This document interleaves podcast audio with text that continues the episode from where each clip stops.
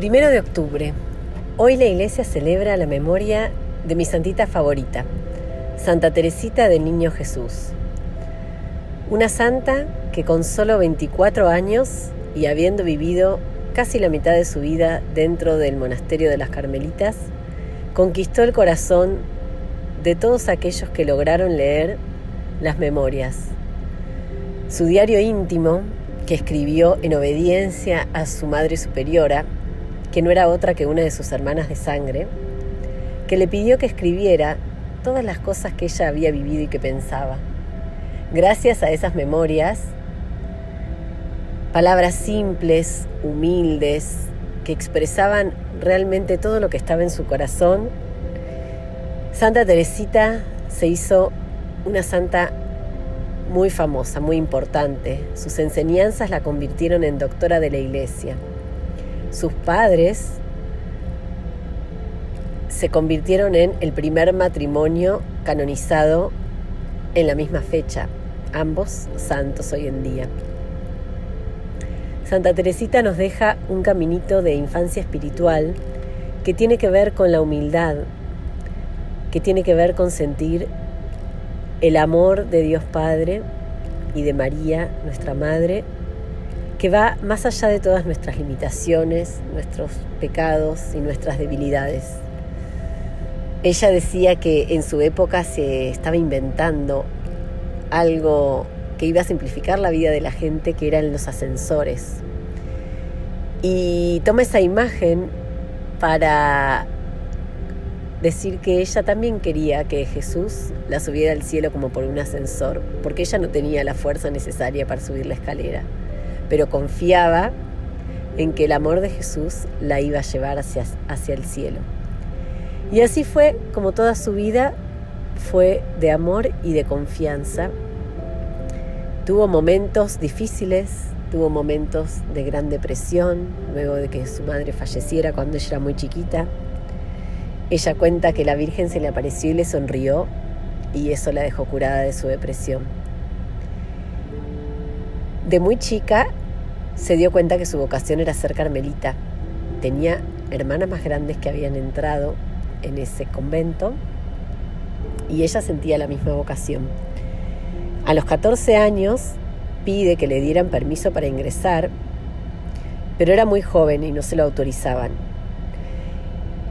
Y su corazón vibraba con esa vocación y tenía tantas ganas de entrar en el Carmelo que llegó hasta el propio Papa. Con la ayuda de su padre y de su hermana Celina, Viajaron a Roma y en la audiencia del Papa ella le pidió que le permitiera entrar en el caramelo.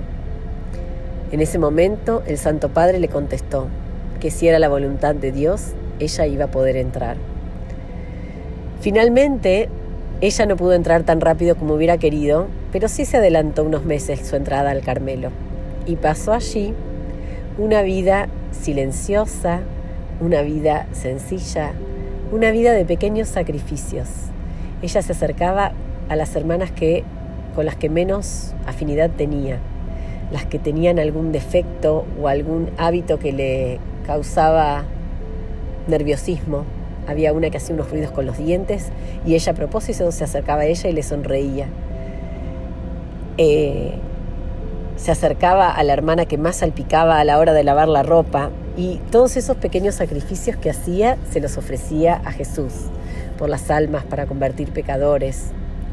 Ella cuenta que un día vio en, las noticias un, asesino, alguien que le habían, lo habían condenado a muerte, creo que era en Italia, y ella ofrece oraciones por la conversión de su alma, para que pudiera convertirse y llegar al cielo. Y en el último minuto, este asesino pide besar un crucifijo y eso para Santa Teresita fue el signo de que sus oraciones y sus sacrificios habían valido la pena, había salvado esa alma. Les recomiendo a quienes no lo conocen que lean el libro Historia de un alma. Se encuentra en forma gratuita en internet como PDF o se puede comprar en cualquier librería. Hay también libros con las obras completas que reúnen cartas y poemas que ella también escribió pero simplemente para empezar a conocerla con Historia de un alma, es, ya les contaba, como su diario íntimo. Uno puede leer ahí sus pensamientos más profundos y también sus más sencillos. Hoy, primero de octubre, en su fiesta, queremos pedirle que nos ayude a caminar ese caminito de infancia espiritual, de no intentar hacer grandes cosas para agradar a Dios, sino lo poquito, lo simple, lo cotidiano, confiando en que el amor de Dios es ese ascensor que nos puede hacer subir al cielo.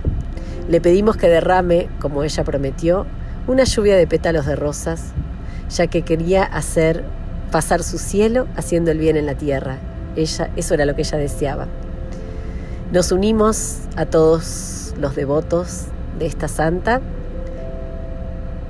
en oración por todas las misiones, ya que también es patrona de las misiones, y para que podamos parecernos a ella y para que podamos seguir creciendo en amistad con esta santa que en mi propia experiencia no deja de sorprenderme por su cercanía y por su interés. Le decimos, oh santita sin igual, enséñanos a caminar por tu caminito de la infancia espiritual. Amen.